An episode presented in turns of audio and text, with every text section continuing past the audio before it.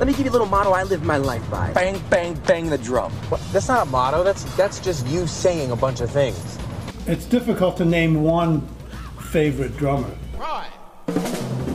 Haynes. Wow. You're amazing, dude. Thanks. I like to play.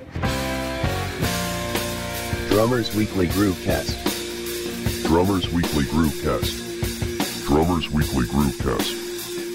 Drummers Weekly Groovecast.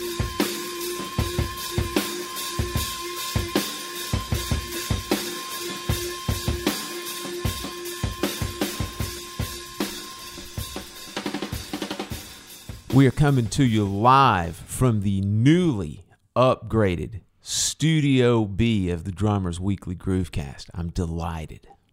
It is a significant upgrade. I, I don't believe I'll be missing the, let's see, two dogs, four cats, two nephews, one 11 year old son, uh, blah, blah, blah, blah, blah, stained carpet. Man, neither, nor should you, I should say. Let me tell you, having some sort of hardwood style floor is a game changer, my friend. Yeah, we got we got some new flooring in, and um, I was real excited about it. But I was an idiot in thinking everything will be fine while my wife is in Ireland. Yeah, and I'm rehearsing and playing a bunch and on the road. It's like I should have probably thought that out. It always happens that these home improvements and things come around during the busiest time of the year, you know. Not like you have anything else to do. Yeah. I mean, we got some people coming in town, so there's a little that was a little bit of an incentive, but it's not going to be done. So, you know, oh well. Well, John, in the wise words of someone, uh, the listeners will let us know who did it. It's just like art, man. Art's It was never Jack DeJohnette. Art's never finished. It's always abandoned. Same thing with home improvements. It's Man. never finished. You know, it's the old thing again of like uh, a home is a hole in the water that you throw money into. That's like the boat analogy. Exactly. Mhm. I, I, I was. I think I made a list of things like, oh, I should get this done before Wednesday. Yeah. You know, and and and it was a pretty significant list, just little odds and ends stuff, but it adds up. Or you don't have what you need and you got to go get it, and blah blah blah. And then, and then after the fact, in my brain I couldn't shut down the other night, and like twenty other things. Like, okay, I'm not going to be able to get that done, but I better write it down.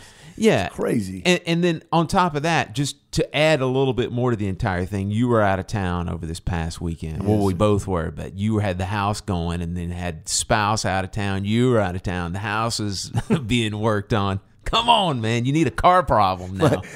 my wife's best friend came and hung out with our son this weekend while I was on the road, and and uh, these guys had put the floor in unplugged our internet, and they weren't supposed to.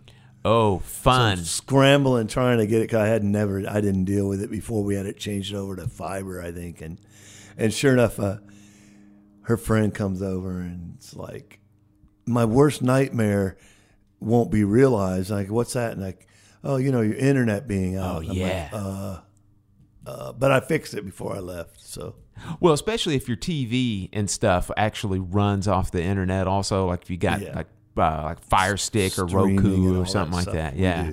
Yeah. Nice, man. That would have been man. That would have been just a wonderful time to she come over and hang out, to right? like pay attention to this kid bouncing off the walls. oh well, you know, Be good for her. it's like the Puritan days, man. She'd come over dressed like a pilgrim.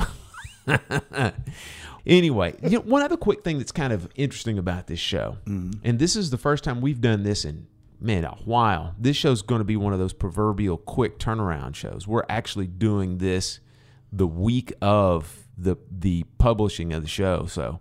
It's been rare lately. It's been very rare. So all you folks who are into the timeliness nature of the show, you're welcome. We're getting this thing done. And also, I'll tell you this. I'll tell you this. This is happening during my favorite week of the year, John. That's what you said. Love that, man. There's something nice about that short week of Thanksgiving. I really like it. Plus, I just Thanksgiving's like that's my holiday, man. That's the one I like. Man, my I know my boy. You know, down here in, in Georgia, they have the whole week off, and that seems to be a, a more common trend. But it's nice in regards to, uh, you know, if you're traveling or just the kids get a break and all that, which is awesome. But uh, we have a bunch of family coming to town, and my wife doesn't get back until Wednesday night at like ten thirty. Yeah, yeah. And so I found a amazing buffet up near the lake, and we're not cooking. Okay. None of that. So All th- that makes me way more excited about Thanksgiving. really, really appreciate that whole week off as well. Because see, Georgia State's out this entire week, Mm-hmm. and then I'm completely done over at Talladega. Now That's awesome. that is man, I am loving That's right there. life. That strange semester. Weirdo semesters. I'm not questioning it. I love it right now. Uh, so yeah, I'm done over there, and then I've only got one more week at uh, Georgia State. So yeah, things are, are looking up, man, as far as I'm concerned. And then this week also, uh, I- we always do what I call the non-traditional traditional Thanksgiving. It's tradition for us, but non-traditional for everybody else. We never do turkey, but we always cook. So I'm going to do a brisket, man. I'm going to smoke a brisket. So we're going to have a little barbecue Thanksgiving. For a mere twenty dollars a piece into my PayPal account, I will give you Phil's address.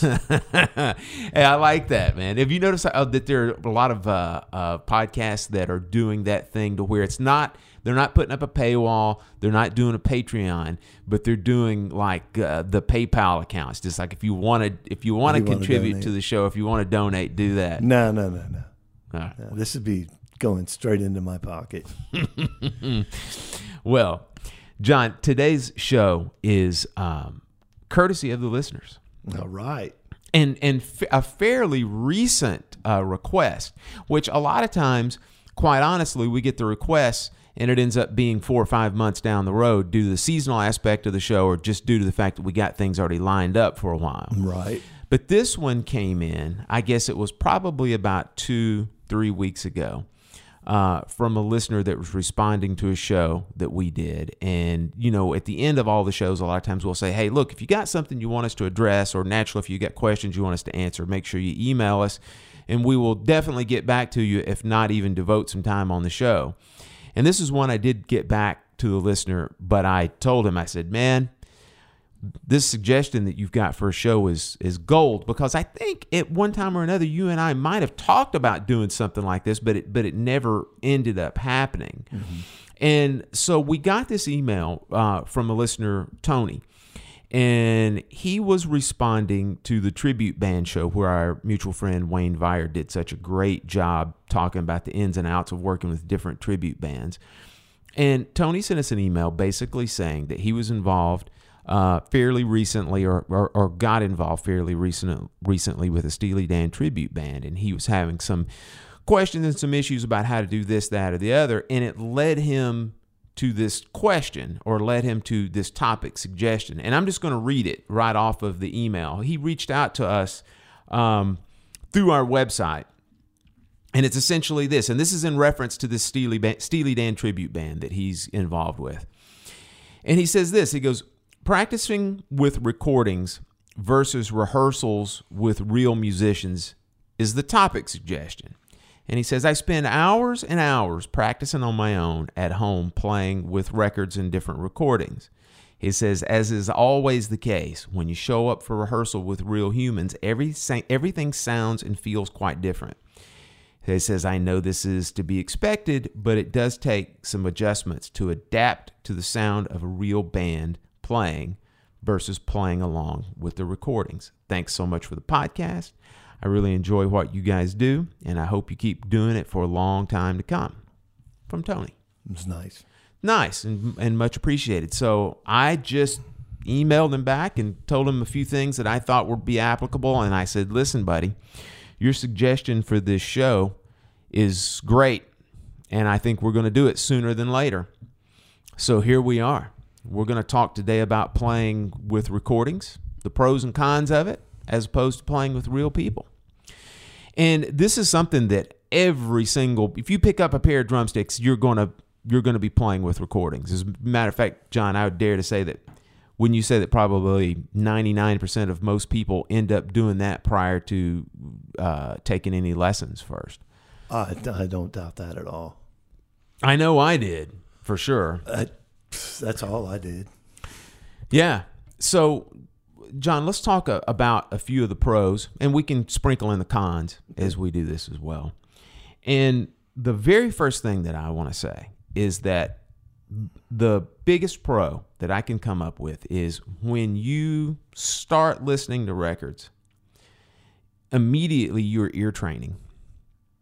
You are learning how to hear things. You are learning to hear the difference between the bass drum, the difference between a snare drum, hi hat versus a crash, versus a ride, versus a splash. And that is invaluable because us as musicians, we have to develop our ears. And the, the best example that I can say is this is if you are on a gig or if you are on a session and somebody says, Look, this is the song we're going to record, or this is the song we're going to play, here it is. And you even say to them, You're like, Hey guys, I just need a moment. I'm going to put together a quick chart. And then all of a sudden, you there's a bewilderment on the face of the leader or the producer or whoever and they say, "Well, how long is it going to take for you to put this chart together?" And you say, "Well, how long is the song?" And they go four, four minutes and fifteen seconds, and you go, "Well, probably four minutes and fifteen seconds is how long it'll take me to do the chart," because essentially what ends up happening is you listen to the demo, and if you've been doing this for a little while, you know what these grooves and what these things sound like. And essentially, what you're doing is you're putting together a chart as the music goes in real time. You're making notes of bars and beats where the changes are in groove, where the changes are as far as like just the form of the song, and therefore you're done. So the ear training aspect of playing along with recordings is absolutely a must. It's invaluable. Agreed. Um, some some things I think that are, are advantageous to playing along with a record is feel and placement of a world class player, why it's happening, but as you get into that and and uh, you know play along with it, I think that really is another form of training. In that, oh, this this feel typically you want to lay back the snare drum a little bit, or this needs a little more drive and that kind of thing, and you're inherently picking that up because you're playing along with incredible musicians, you, and and you're really kind of that's just sort of becoming part of your DNA, I guess. That feel aspect that you're talking about is one of those things that if you're not acutely aware of it, like in other words, if it's if you're a beginner, mm-hmm. you're almost picking that up subliminally, right? Which is great. Which is fantastic because sometimes you retain better than you know analytical oh, overthinking yeah. and, and what have you. So yeah, it's it's as you mentioned. Let's say you're playing along with this recording. Well, ideally, what you want to try to do is you want to try to play on top of it, right? Because one of the quick cons I'll sprinkle in is you have to be really careful when you're working with a recording that you're not being led by it. Mm-hmm. so to speak. In other words, don't let yourself be drug along right. by this recording. Don't be dependent on this thing just pulling you through. So, if you're going to be doing it correctly, you're going to try to be playing relatively on top of the the things that are being played on the recording, such as the snare drum and the bass drum yeah. and whatnot. Try to, and then naturally you would kind of subliminally cop that feel. You know, another thing that's kind of interesting about it, John, is the astute listener, if you're listening to it, will also probably try to cop the overall just volume hierarchy, so to speak. In other words, like you wouldn't want on a traditional pop recording, if the hi hat is mixed down, you wouldn't want it to be something that's this big, open, splashy, loud thing that's overriding your snare drum and your bass drum. So you might overall get a good volume balance and just an overall kit balance in the way this song's supposed to sound as well. So that's another thing you can kind of weave into that entire yeah. thing. There's also I I I I thought about this earlier, but you know, we've talked in the past about muscle memory and flow and motion. Yeah. And I think you might just sort of by default pick up on some of that playing along to these records because you you know, you're not most in most cases, Steely Dan especially, mm-hmm. you're not being pushed and pulled. You're not being, you know, uh, you know, there's not some guitar part that's just rushing madly and affecting. So you, you're you're in a sense getting that whole motion and flow thing together, even if you're not thinking about it. That's happening because you're playing with a definitive, solid, you know, locked in recording. And I, I've always found that that motion and that you know physical aspect of it and really where it becomes second nature is is a big part of in turn transitioning to what we're going to talk about which is playing with other musicians E- exactly. And if you do get to the point to where you are aware of it, that's even just a, a bonus on top of it oh, because like you said the whole thing is is there's so much subliminal that's going on whenever you're working on this sort of stuff that if you can then bring some of this stuff to your attention it can kind of spill over into the other things that you're doing as well. Because you and I have talked I don't know how many times about whether you're on a gig, whether you're practicing, you know for a fact that you're doing well if you're aware of your emotions. It's just like, hey, look, I can I'm laying into this thing. My my emotions are good. I'm very consistent with it. Everything is is feeling good whenever I do it. If you can lay back into that and you can fall back into it and realize that it, if nothing else, if nothing else is going on, I know that at least that I'm feeling right, the motions that I'm making with my hands, motions that I'm making with my feet, my posture, all this stuff, it all comes together. I know that at least I'm playing well within myself. Mm-hmm. You know, so that's a massive positive. And if you can kind of subliminally get that going and then be aware of it at a later time, man, you're going to be in pretty good shape. no kidding Yeah. John, another thing that I think is important is that if you spend some time playing with recordings, you get good at a couple of things when it comes to, to learning song forms. Okay. And what I mean by that is, is of course, you're going to learn the song form of the recording that you're learning to. But let me tell you, I think that you can blow this thing up and it can be a little bit more of a global experience. And what I mean by that is this one of the things that's incredibly important, and this doesn't even matter, man, if you're playing drum set or if you're playing timpani, if you're playing vibes, but if you can get good at hearing traditional, like four and eight bar phrases, that's going to carry over into other styles and other songs that you're learning. And I think that if you can learn that whole thing of like, okay, this is a typical song that has an eight bar verse, that it's going to then kind of resolve and go into a chorus. And then that chorus is going to be 16 bars and it's going to feel like it's going to resolve into this next verse and so on. That the aspect of learning these common song forms and these common verse links, common chorus links, common bridge links, these type this type of thing is something that's going to suit you well over your career because how many times have you been in a situation where you've had to play a song that you don't really know? Mm-hmm. or you've had to play a brand new song? And again let's go, let's go back to the charting aspect of something. You can anticipate. Most definitely. Yeah, you where get this is thrown on going. Mm-hmm. occasion because singer songwriters say i need a ninth bar to get my words in. Right. but other than that you're right. Yeah. It, but you know there's even times you you, know can, you can- pre-producer where he says no that's that's not important. We're going to make this an eight bar phrase it could happen. It could happen. But sometimes you let can get to the point to that. where you it can has happened. You can you can actually feel the nine bar. You can almost sometimes feel when that's coming. That's true.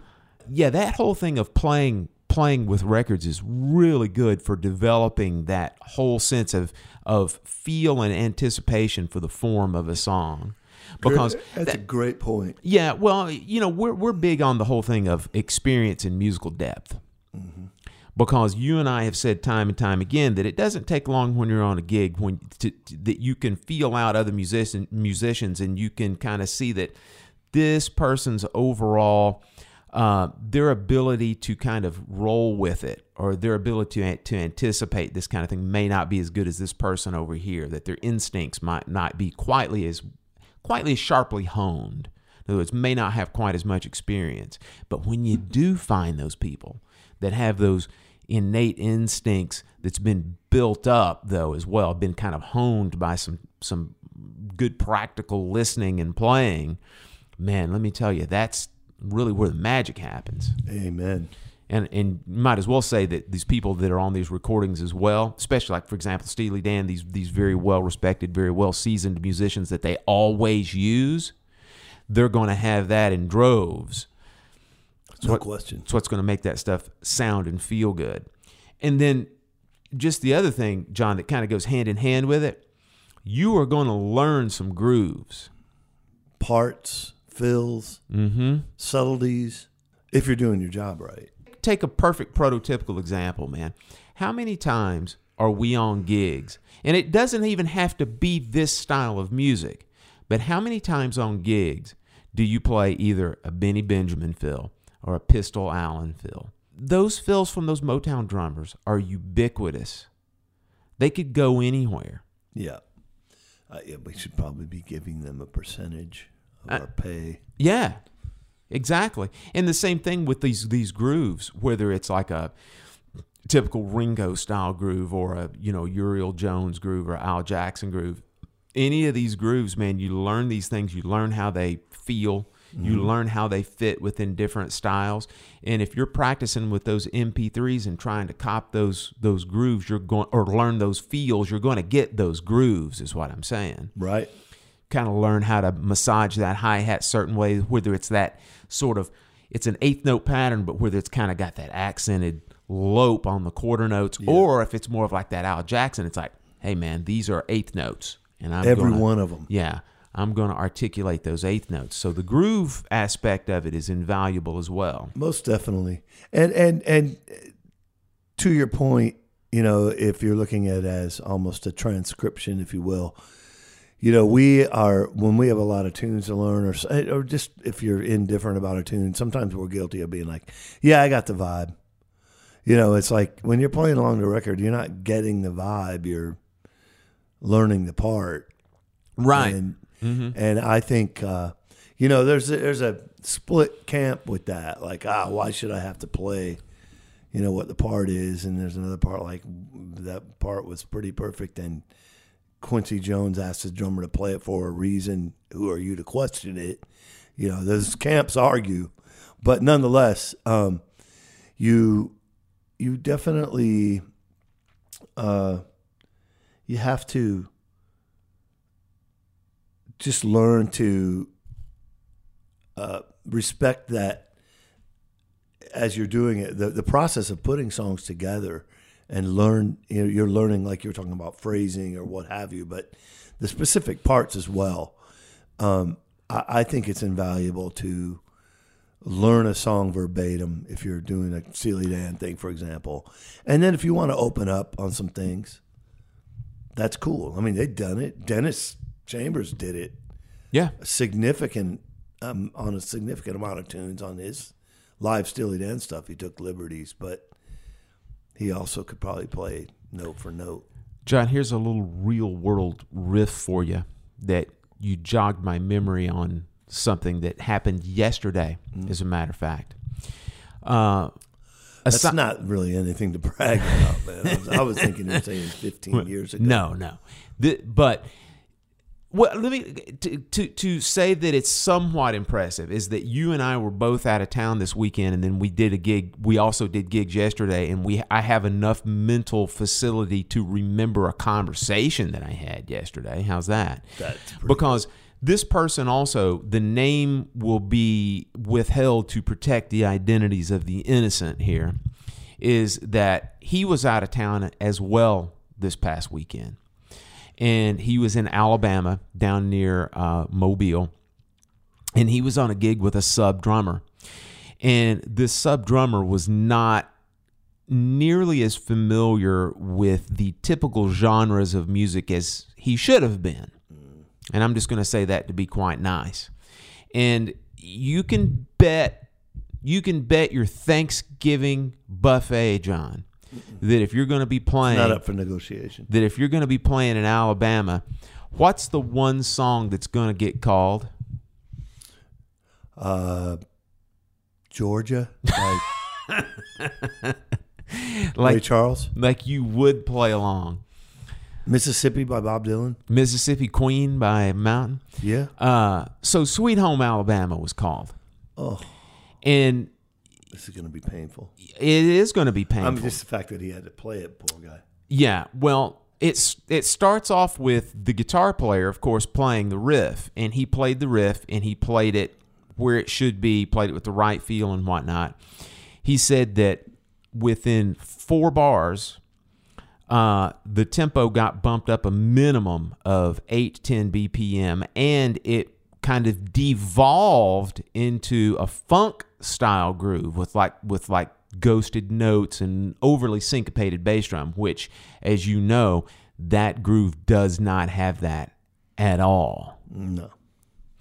So, going back to the concept that you were saying of the de facto transcribing, so to speak, as you go along, and that if you're doing it correctly, you're copying the feel and, of course, the correct groove. Mm, now, this this didn't quite happen in that way, which is I was waiting for you to say he came in and was playing like double time. Like, oh, it must be country. It's Alabama. I, I kind of like that. It- well, in so many ways, it would have been more appropriate than than what he played. You you very Yeah. well may, may be right. yeah, and so naturally, They've been known to double time stuff, so that that's fair. yeah, it didn't work out too too well for this guy. He played his own producer, and uh, it didn't work out.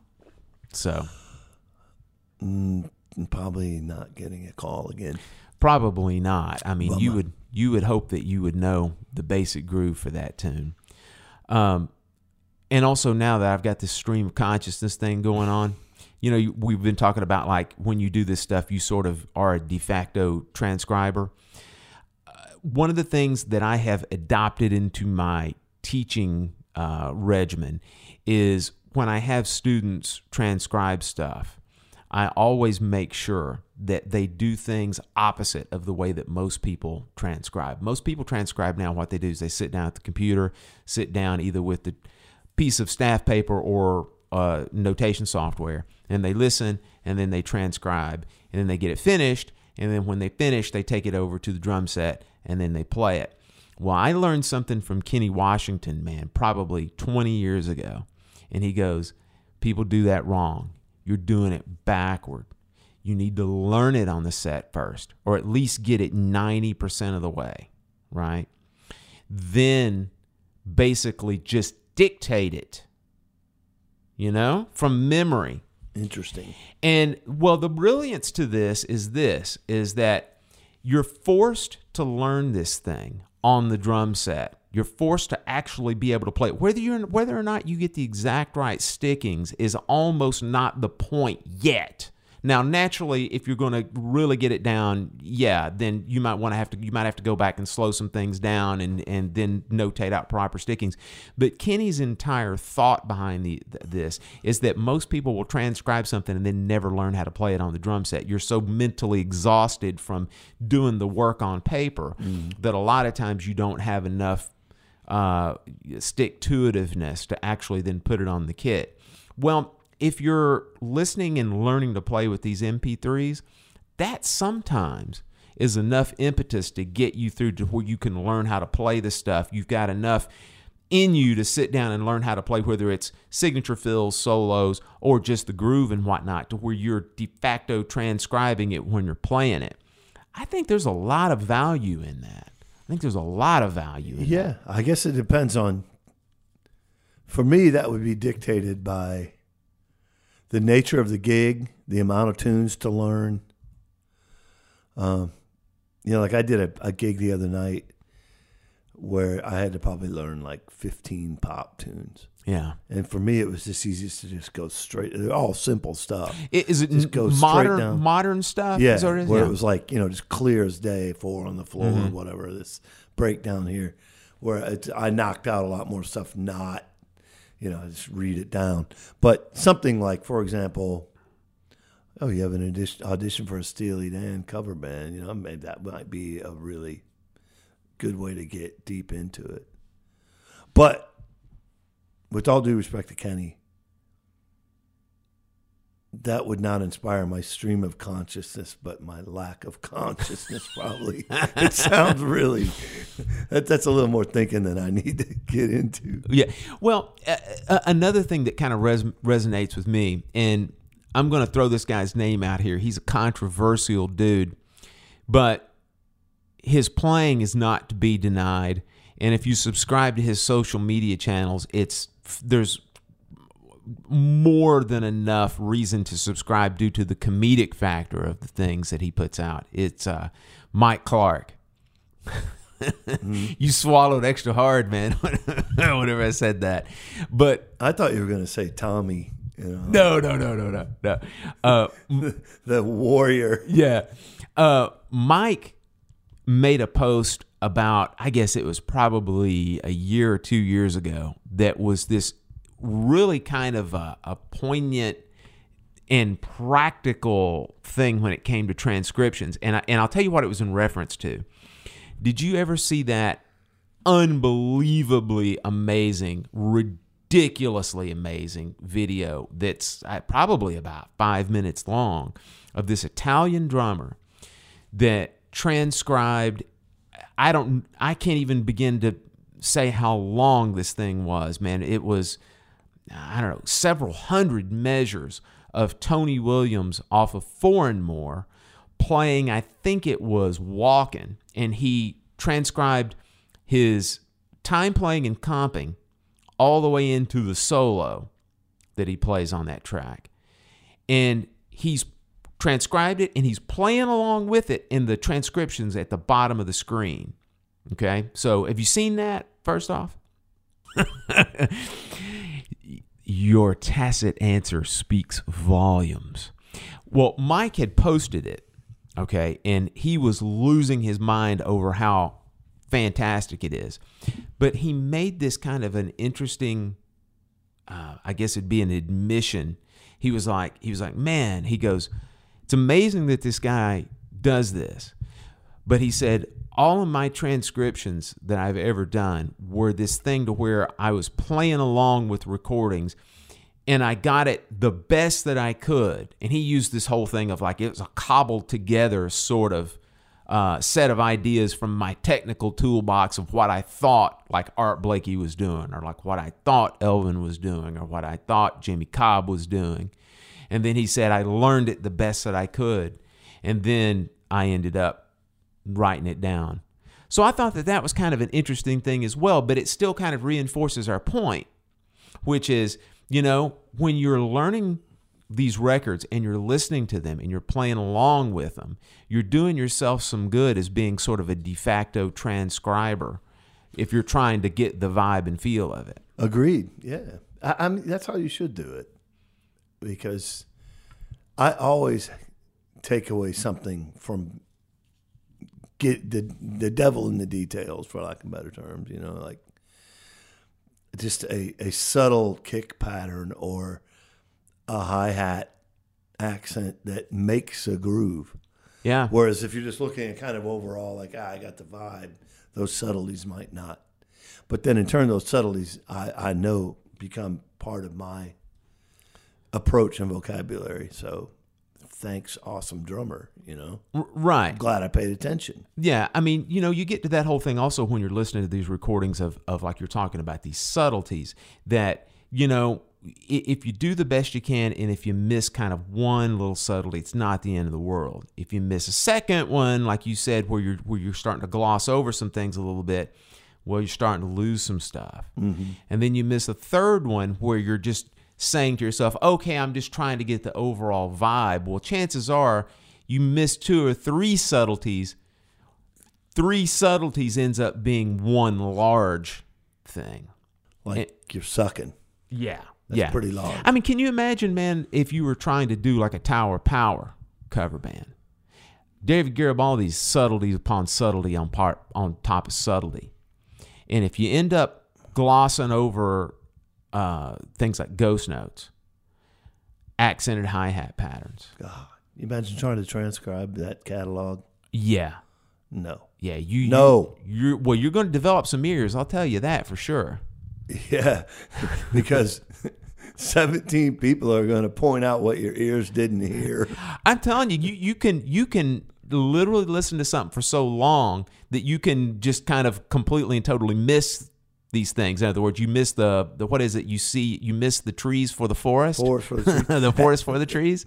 That's my new thing. That that's your new. Yeah, uh, I, I listened so much, bro. I just I, I just kind of it just sort of washed away. yeah, and this I'm so committed to learning your music. I just it just sort of I, I overdid it. yeah, and then somebody listens to it for the first time and go, "How did you miss this?" I didn't really listen to it. Yeah, and then uh, one other thing I just want to mention that we uh, we don't want to gloss over this. I mean, it's and this is one of those things you don't want to you know miss the forest for the trees. Is essentially it's just way more fun pl- practicing to a recording than it is just to like a click or just to yourself. Like when you're in a practice room, if you're playing to these recordings. It's definitely more fun. I mean, you've got some things that are going on when you're when you're listening to records. No question. Like playing with Chuck Rainey. No kidding, man. That that's pretty awesome. Abe Laboriel junior And with that in mind, I have a quick practice tip that I'd like to impart upon everyone. And this Hire is, Chuck Rainey to hire Chuck Rainey to do the gig. Yeah. um, this is not going to be news to some people, but I realize that it will be to some because I tell every drum set student that I have this little tip, and most of them will kind of go, Wow, I never thought of this. But one of the things that I like to tell everybody is when you're trying to learn particular tunes, or if you're trying to learn a style, or if you're trying to learn a feel, or if you're trying to implement something that you've been working on out of a method book into actual real world playing and you don't want to do it at a jam session or- a gig, man, try to find some drummerless recordings. Oh, I love it. Oh yeah. And here's the thing. It's fairly easy for the jazz musician. And what I mean by that is is we've got a nice big thick catalog of drummerless trios. That's the big one, right? Mm-hmm. Drummerless trios that will not disappoint. And boy, talk about playing with the pros, John. Ray Brown. Ray, Ray Brown is a good one because some of the I, I made a short list of some of the ones that I have and some of the ones that I like to tell students to play to. And here's just this is a short list. This is not even the big list. So a short list of a few good drummerless piano trios. Monty Alexander Trio records. He did a whole host of these records called Triple Treat. And it's him, Ray Brown, and Herb Ellis. Yep. I got a couple of those. Yeah, those are good ones. Uh, Benny Green, the piano Benny Green, did a host of drummerless piano trios, and it's Christian McBride and um, Russell Malone. So, Boy, that, that would be a drag. drag playing with those guys. You're playing with them. Uh, yeah. Literally. You're not blocking out Tony Williams. That's right. You're- It's gold. And after I give this list, I'm going to give you, uh, I'm going to give everyone a bonus extra credit tip if you want to do something with this as well. Uh, Herb Ellis by himself has got some drummerless trio recordings. Uh, the great Tal Farlow has got a series of uh, recordings as well. Uh, then Oscar Peterson has got a few with Herb Ellis. Seems like that, that's that's a bit of a um, a theme. Herb Ellis is on quite a few of these He, recordings he just well. hate drummers. he's the he's the the one that instigated all of this. Like Yeah. we don't need drummers. If you want to get into just a slightly more heady space, Bill Evans uh, did a, a few drummerless trios with Jim Hall. Yup. And so that's a that's a good place to start. And my little extra credit for you guys is this. For those of y'all who have a little bit of recording savvy, got a DAW, got some sort of way where you can edit some audio. Something that I've done, and I've got a few of these that I will use with my students, is I will take uh, an MP3, I'll put it on the grid, and then I will actually cut out four bar snippets where you can trade fours. And so if you will spend a little time doing that and preserve the integrity of the form, in other words, not just randomly cut out four bar segments, right? But actually fix some places, man, to where you're keeping the integrity of the form, like cut off the last four of an eight uh, of an A section, right? Uh, The last four of a bridge, etc. Maintain the integrity of the form, but leave yourself some space to where you can trade some fours or eights. There's your extra credit for the day. That's going to be an extra few MP3s you have to send me. That's what that is. I, on this computer right here, I have some of that Benny Green um, stuff with uh, Christian McBride and Russell Malone. It's good. It's good. It's man. good. I Um, have my, one of my favorites is Monty and Ray, and it might be Herb. Um, and man, playing with Ray is just crazy. It, it's I know. it really you you need to stay on your toes and swing hard, or he might just stop on the recording and say, "Get lost." I, no kidding, man. so good. Yeah. You know, um, there is one other. You know, we got people that aren't going to want to play to a Monty Alexander record. Yeah. listen. It's just they're not. That's not their thing. Um, there's quite a few things on YouTube. YouTube, and just you can download play along stuff. Um, you know, karaoke version even like some of those some of those tracks. Uh, there's a significant amount if you're in a, a tribute band. They, you know, for a couple bucks you could download. S- often well recorded and editable uh, parts. You know, when I say editable, you can take the drum parts out. You can still have percussion in you. There's clicks and all that. And so Right. There's there's a, an infinite amount of resources and drummerless tracks available. So it's not just because we like playing with Ray Brown. We're only talking about jazz recordings. Right. Well, and there's also our our friend and listener. Uh, forgive me, I can't rem- can't remember his name, but he reached out to us probably eight or nine months ago. He's got that app, Drum Tracks, uh, which you and I both uh, downloaded, and so there's that avenue you can go down as well. a lot. There's quite a few of those, I think. There's a bunch. and and oftentimes they're just instrumental jams or recordings, if you will, Right. in Well- the style of or in this vibe, this this feel, yeah, this it's a genre. stylistic practice, Right. not necessarily a exact song, practice. Exactly. Yeah. John, before we get to our, our segment, I want to go through just there's just a handful of things to beware of. We'll put them on the con list of this, but we've kind of alluded a little bit to it, but I want to just explain a little bit further on mm-hmm. this. You know, we mentioned earlier about you have to be careful when you're playing to these things that you're not being led, right? And and essentially what we mean by that is when you're playing with musicians, you've got to not be scared to state the tempo. You got to be confident in your groove, confident in what you're playing. And sometimes if you do a lot of playing with MP3s and different recordings, that can sometimes get lost a little bit. Right. You've got to be very confident even when you're playing with these different recordings that you are really stating your time. I don't want to say aggressively, but at least confidently and make sure that when you're playing this stuff that you're not being led by the band whether it's the drummer or, or everybody else mm-hmm. and the other thing i wanted to mention is that it's not nearly as much of an issue where you're playing with steely dan or with your especially playing with modern recordings where everything is done just perfectly to a click but you do have to be careful sometimes when you're playing with classic rock, old hard rock, old metal, that there absolutely are recordings that, quite honestly, time's bad. Sometimes just the overall feel is not great. You might love the tune, and that's completely and totally fine, but you might end up practicing some bad habits.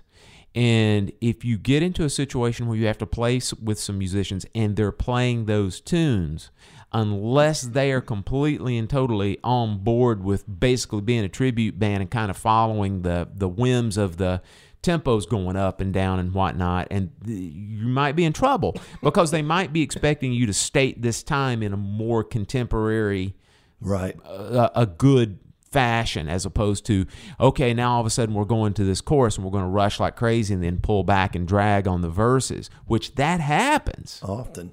yeah that happens so you do have to be aware of that Yeah, I agree. And the other part is um, when you're playing with other musicians, you know, uh, going back to a Steely Dan tribute band, just because that seems to be the a template right now. Yeah. we've, we've referenced. Um, you know, you're talking about the best musicians on the planet are recording these things and playing difficult and you know well thought out parts. And and there's a good chance that when you get together with some people they might not have that all together.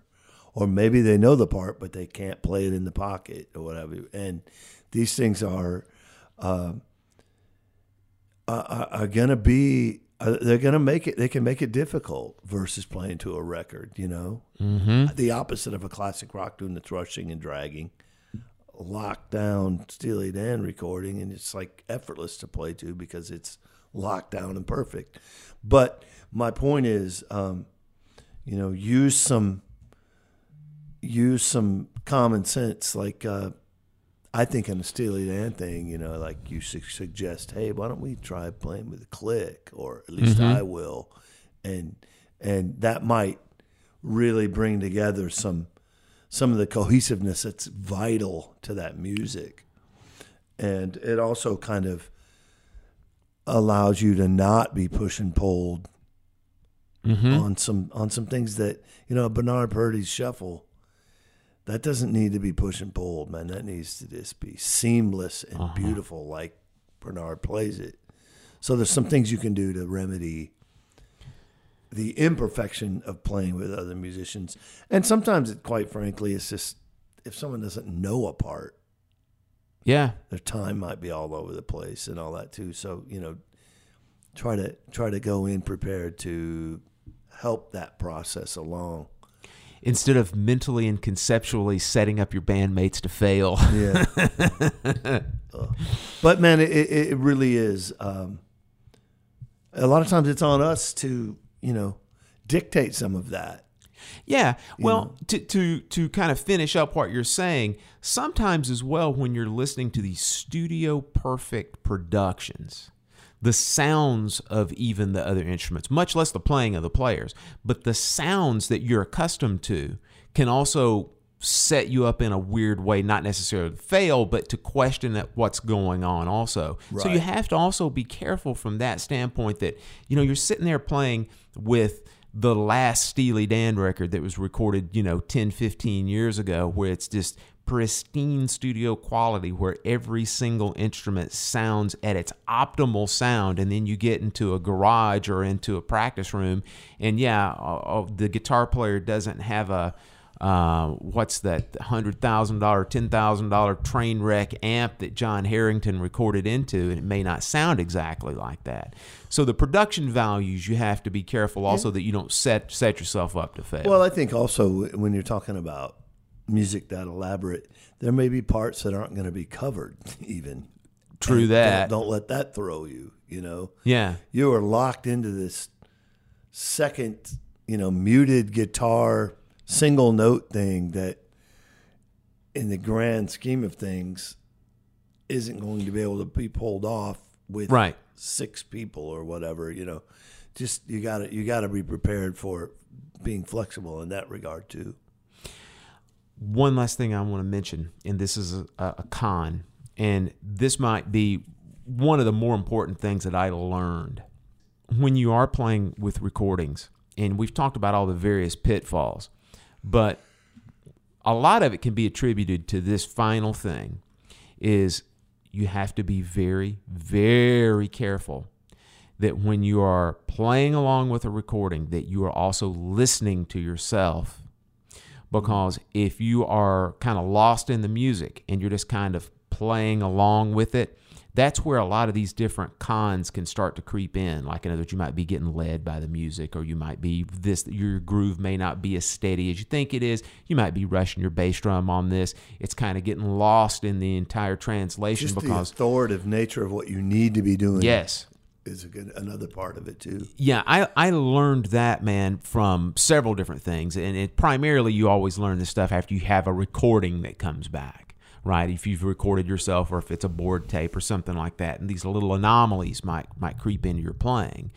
And that's, I, I've made it a, a real point to make sure that whenever I'm either uh, playing to a recording or playing with a sequence or, or whatnot, that I am very locked in to what I'm playing. Now, not from the standpoint that that's the only thing that I'm listening to, but I've got to make sure that I portion out my listening in a certain certain method that I've got to make sure that I'm playing in time and in feel with myself first and make sure that what I'm doing is sounding good and is fitting properly within the group as a whole before I start listening to individual players so intently. And so, yeah, if you can get that going, that in itself will kind of cure several of the cons that we've talked about. Right. I agree. One last thing, and it comes with the recording aspect of things, is if you are going to play with some drummerless recordings, and we've already discussed that if you're going to be kind of industrious, you can do some stuff to where you can edit some fours or eights into uh, those tracks to, to give yourself a little bit of a chance to do some soloing if you like. Record yourself along with those recordings just for fun. See what it sounds like. Doesn't have to be perfect recording quality. You don't have It to It might go. not be fun. well, it may not be But- fun first time or two you do it. Might be it might be actually kind of horrifying. No doubt. Yeah, but if you can record yourself playing like you said with Ray Brown or Christian McBride or whoever, man, you might be onto something there. That's going to tell you the truth. That's for sure. Yeah. Well, John. But I mentioned to tell you the truth. yeah. okay. just making sure. I want everybody to be well aware of that. Come back and say, I quit drumming because I played to a drummerless trio record, and it was awful.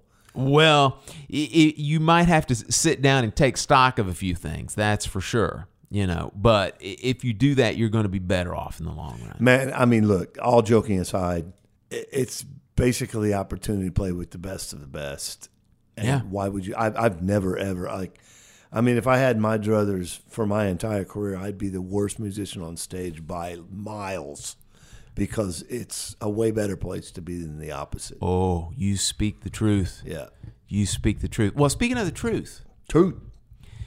it's time for a segment that we have not gotten to this season. Don't, let me. Oh, it's one of the listeners' favorites. One of my favorites. And and once again, I have foreknowledge of what this season's tip is going to be, and I am I'm I'm excited for me. I'm excited for the listeners.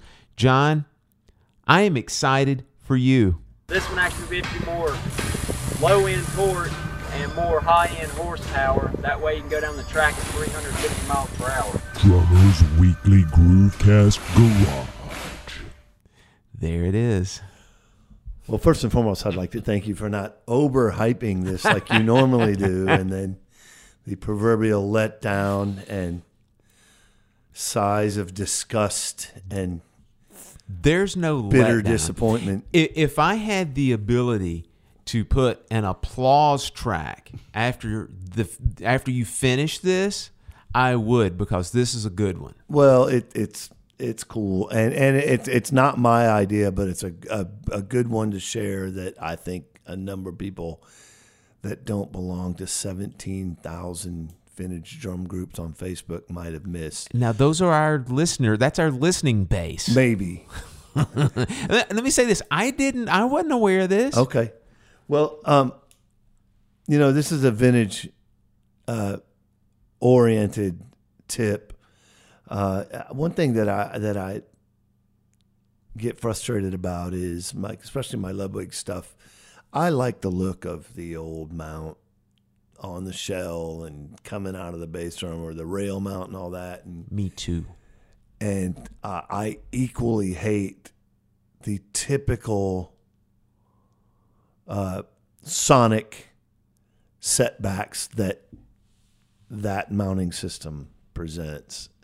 You know, oftentimes this a tom is just dead and done, and even on my early '70s Ludwigs, like on the 12, I use a rims mount just because it's got to sound good.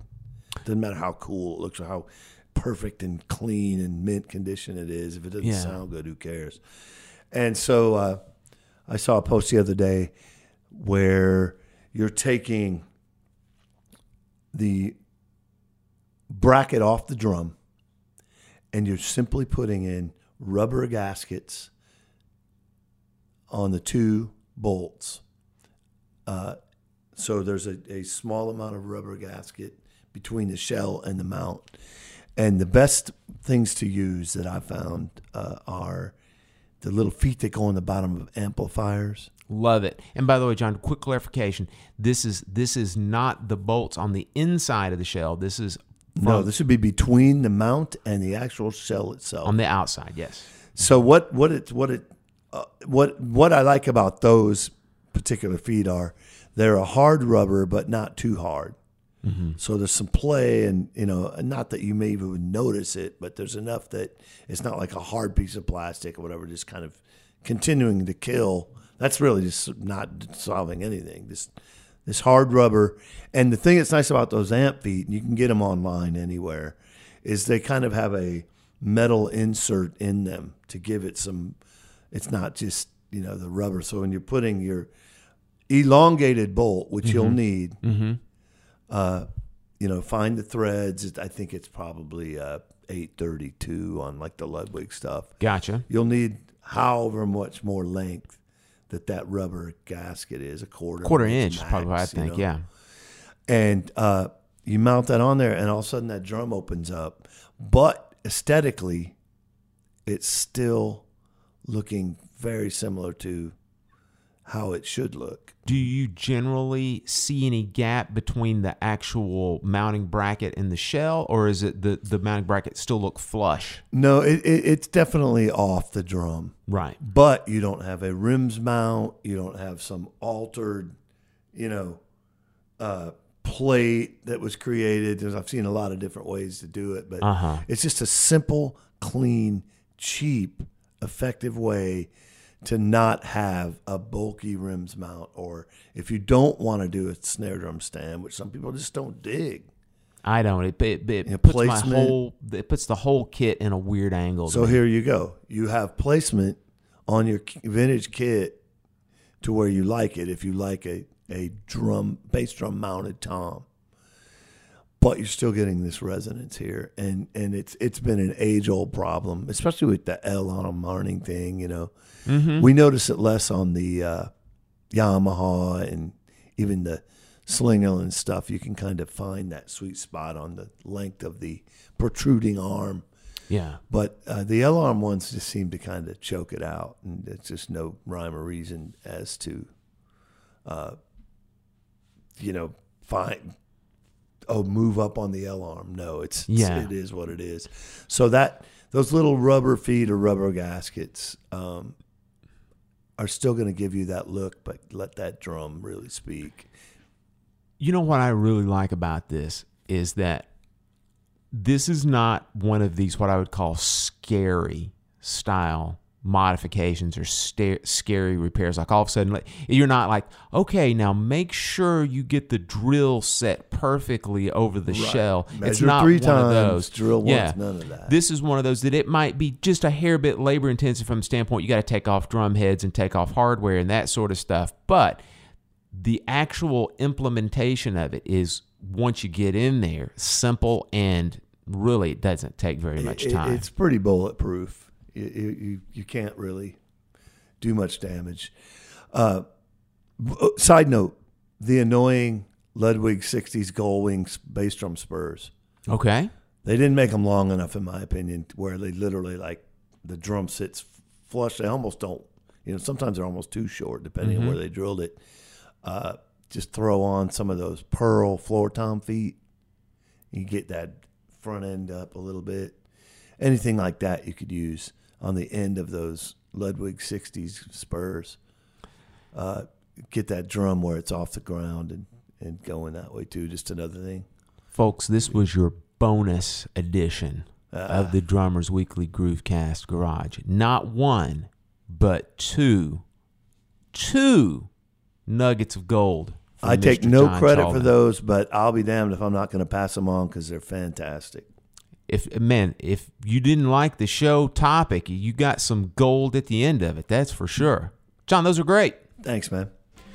All right, folks, thanks so much for listening to the show. We greatly, greatly appreciate it. As always, reach out to us. That's how this show even happened today. We had a very industrious uh, listener reach out to us, and we got the topic for the show.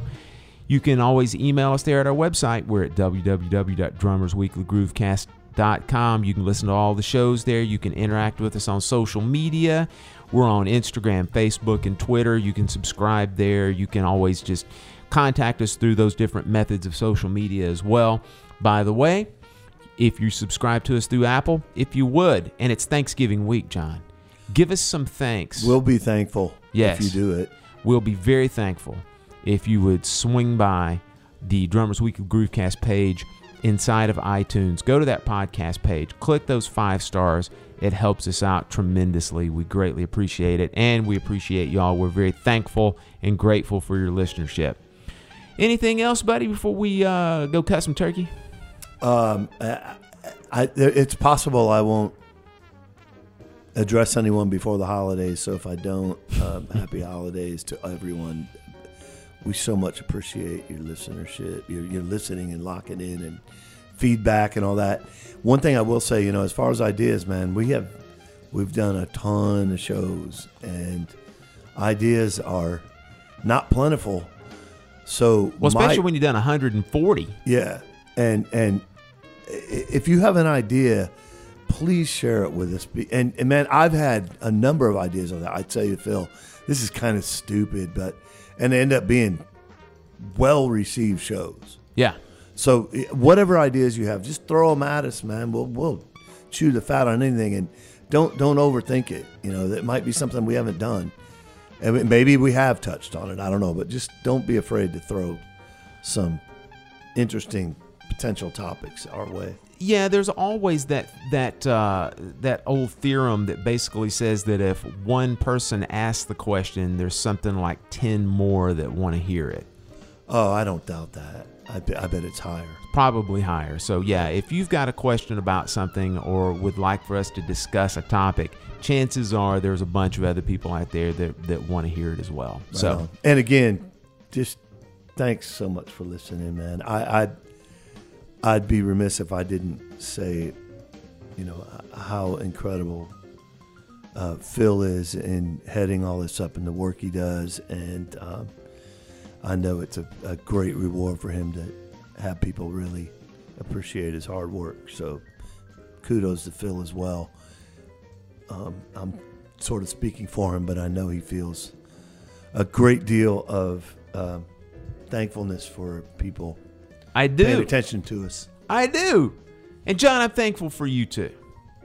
And the new studio. I mean, man, it just you know, thank you know, I, I, I make you feel better about how prepared you are and the, the amount of time you put into this. So that's my that's my role.